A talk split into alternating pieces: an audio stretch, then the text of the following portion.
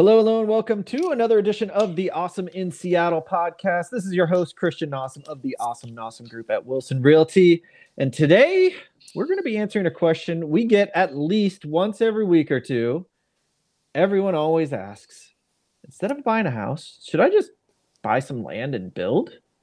Literally, we get that question all the time. So finally Yeah, realized. I think yeah, you weren't exaggerating about the once a week either. no, exactly. It's, it's probably often more often. So, um, in fact, I just got it on Thursday, and uh, that was, that's like three days ago. So, um, so today we are going to be answering that question. Uh, sometimes the reasons behind this question is, you know, they think that it's going to be more cost effective. Sometimes their motivation is because they want to build the house of their dreams or their very specific style or whatever it is. So we'll kind of go over these uh, different motivations.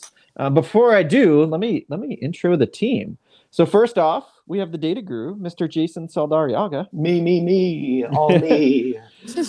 which it's kind of funny that uh, we're talking about building when Jason has active construction going on in his home right now. So if you hear things in the background, that's him. Don't worry. Next up, we got the dog whisperer, Mr. Les Cutting. Roof, roof, roof. Who let the dogs out? And then last but not least, the fellow Seattle native, Miss Reed Watson.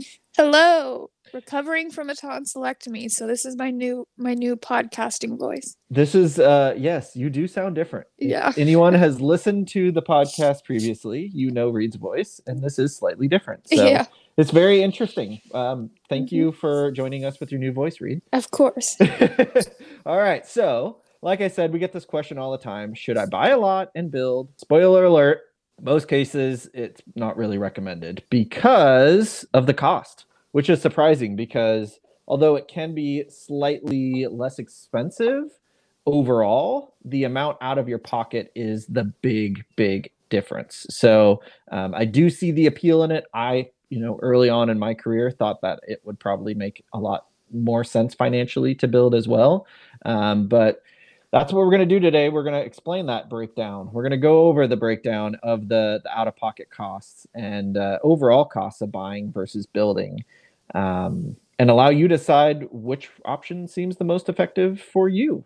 Uh, and one reason that buying a lot and building can be a headache or even a non starter, especially in Seattle, is because available land in this area is super hard to come by. Yeah, exactly. Um, anyone who has been to Seattle, who looks on a map, who has gone on Google Earth over Seattle, it's a pretty dense city. There is not a ton of vacant land. We do have a lot of parks, so it might be misleading at first, but when you actually look in to the city itself, not a lot of free space. A lot of this has to do with just the nature of the landforms around us. If you've listened to our podcast more than uh, twice, you've probably heard me say isthmus. Yes. We are a, uh, Seattle's located on an isthmus, which is a land separated by water or having water on two sides. A peninsula has water on three sides. And I guess an island has it on four sides. We're an isthmus. And that really limits our growth. In addition, Seattle and neighboring towns slash cities slash other local jurisdictions have been really aggressive in limiting growth. And so they're not necessarily as open to never ending suburbia or sprawl, I Mhm. should say. And so a lot of the land that is available, a lot of the vacant land that is available is undesirable. It might have a big slope to it. So it might be expensive or difficult to build on. It might be in an ECA or an environmentally critical area, perhaps a floodplain or something of that sort. And so it's even more difficult. You know, you have all these layers of difficulty at you. If you're looking for vacant land, okay, first of all, there isn't a ton available. Then it's going to be difficult to weed through and find a good lot without spending a ton of money on prepping the land. Just keep in mind, prepping a lot can cost a lot of money, 100s Mhm. of thousands of dollars. Um, we're not talking, you know, ten thousand dollars here to No. fix a slope. So Yeah. I actually had a client two, three weeks ago now.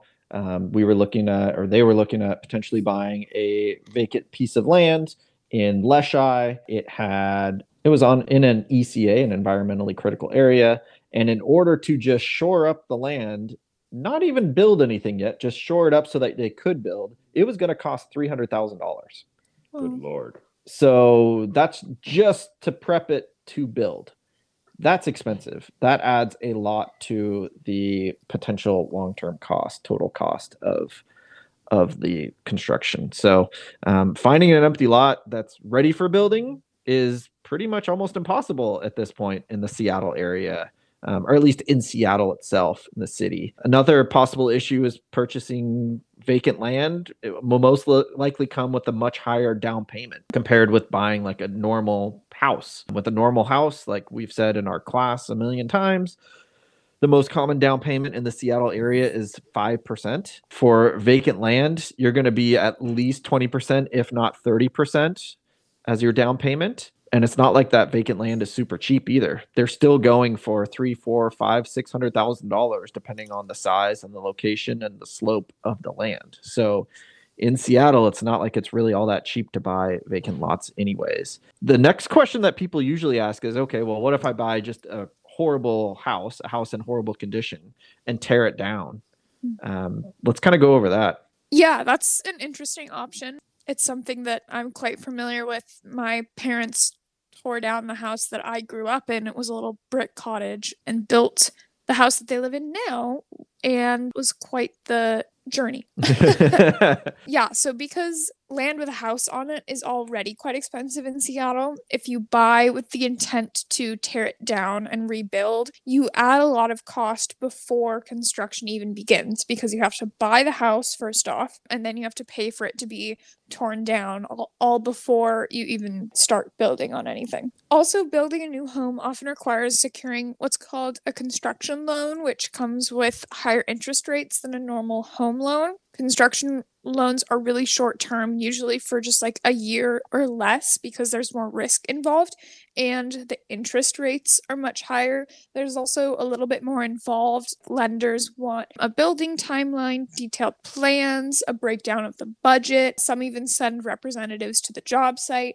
And the down payment for a construction loan is normally a minimum of 20%. It could be even higher. And this is also just a little bit more stressful, right? Because you know you have to submit your building timeline and all and your budget and all of these different things and anybody who's ever done any construction anywhere knows it's impossible to stick to the building timeline and your budget is going to get blown out of the water. So there's just it's also just a lot more mental stress and i i personally from my own experience would like to add that if you're building your let's say really your dream home right? It's not something you're going to live in and then sell. You're probably going to want to put a lot of care into it and attention and this turns into a full-time job.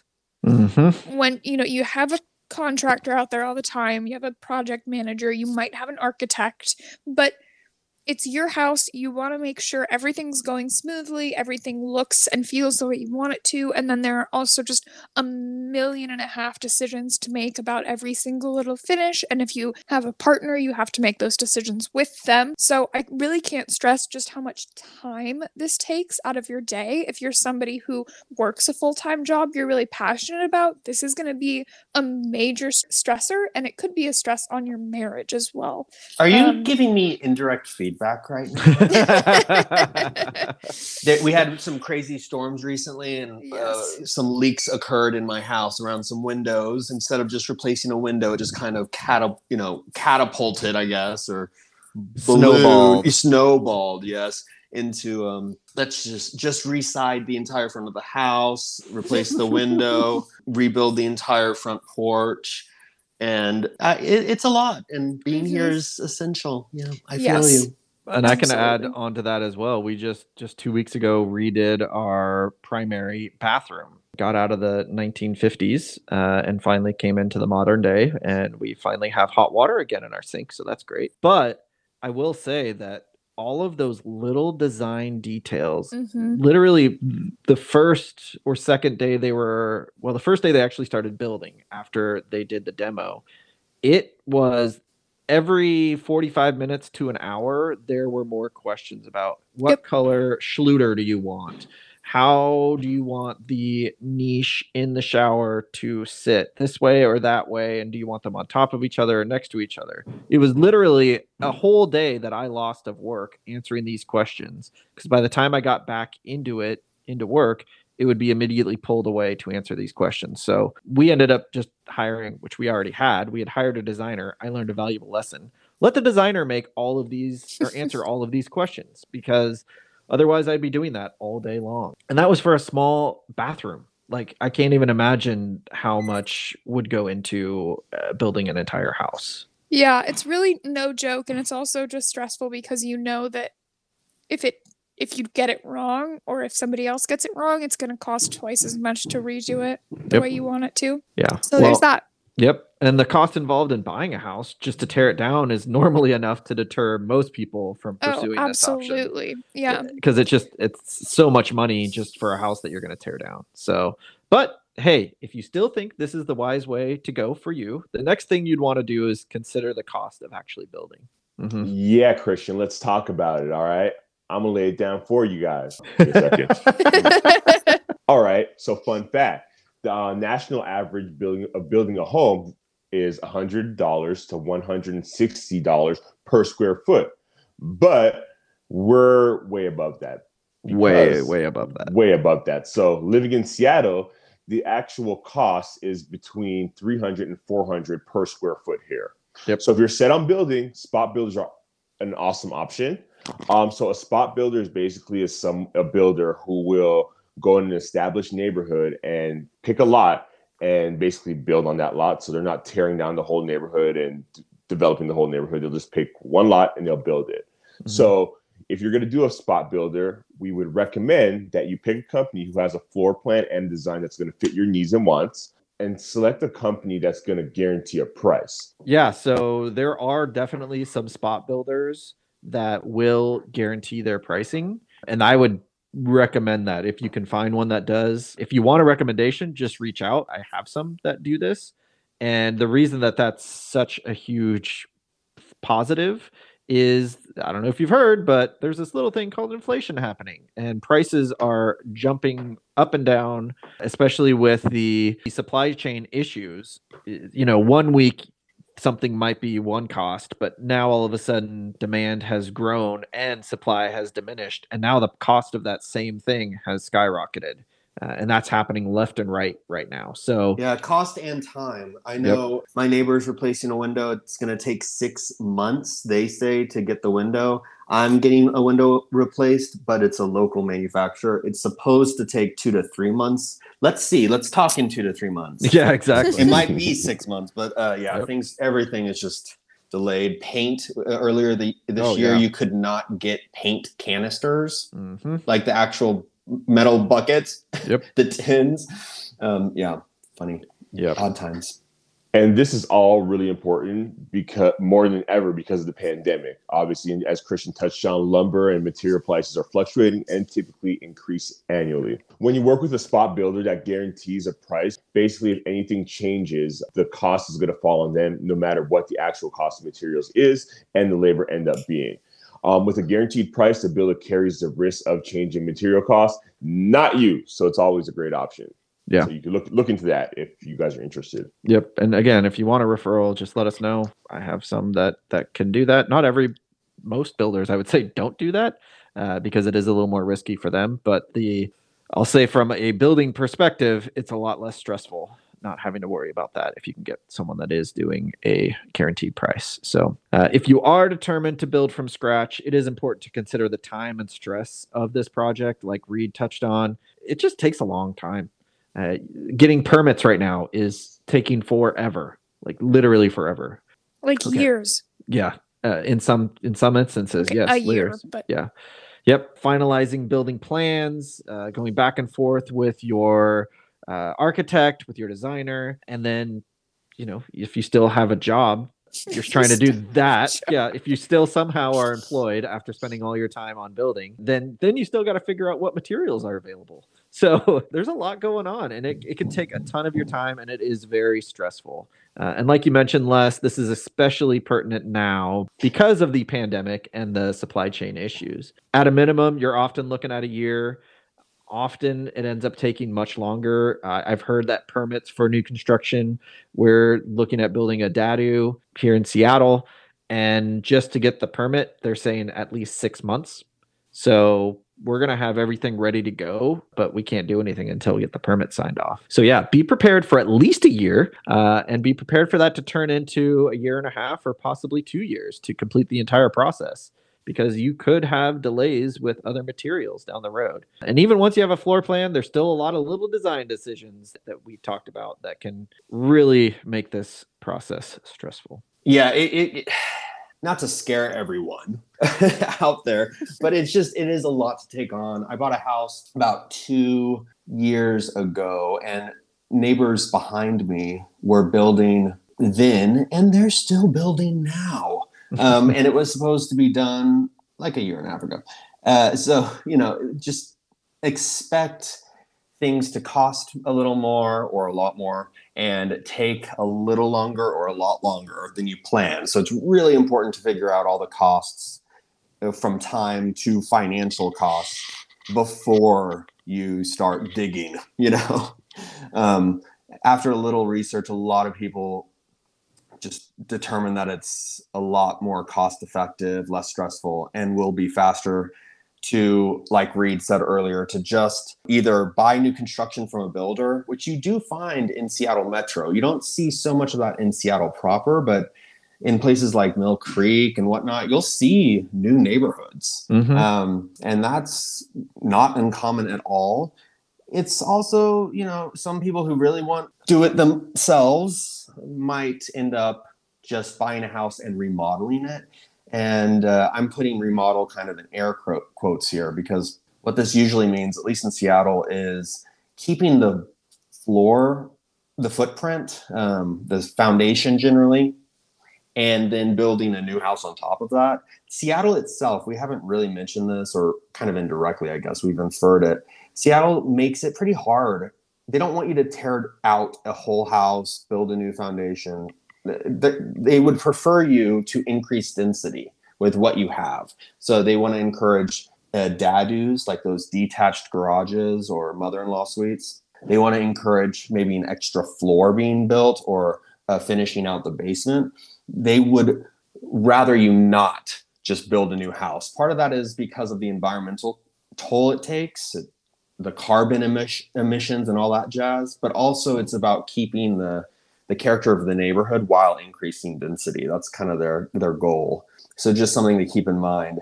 Yeah, and Jason kind of touched on this. Instead of completely tearing down a house and starting from scratch with a new foundation, one way to speed up the permitting process if you did want to build almost new is to not remove the foundation and keep the same foundation footprint and then build from there. That can actually speed up the permitting process by months and months and months. I, I've heard, I haven't experienced this directly, but I've heard from past clients that have done this and from also some friends that had to do this because they had a fire at their house that burned down the house. Keeping the foundation the same and going up sped up that permitting process by at least six months in some instances. So that might be the best route to go in order to speed up you know the whole time frame And keep in mind if you're, let's say, adding, uh, removing the attic and adding a second floor, Mhm. you can't just necessarily do that. You have to potentially reinforce the foundation or Yep. rebuild a lot of the structure on the first floor. So, but you can still keep the foundation, but you might have to reinforce it. Reinforce it in some Yep. way, shape, or form. and that's generally the case. It's not often that you can just use the foundation that's on your house currently and add another floor without reinforcing that foundation um, because the house just wasn't built to do that initially most likely. But i think the bottom line here is that there are quite a few paths that you can take to owning your dream home and building may or may not be the best option. I hope this was super helpful to anyone who was thinking about this option i hope you now understand the kind of the different down payment out of pocket expenses as well as the cost to build. That three to four hundred dollars a square foot is kind of on the, the lower end. It used to be before the pandemic it used to be around 250 to 300 dollars a square foot but that's definitely increased since then. So if you're building only a thousand square foot house and it's $300 a square foot you're looking at a $300000 cost to build Uh, plus, you need the land. So uh, that is about it for us. Thank you for joining us on this episode of the Awesome in Seattle podcast.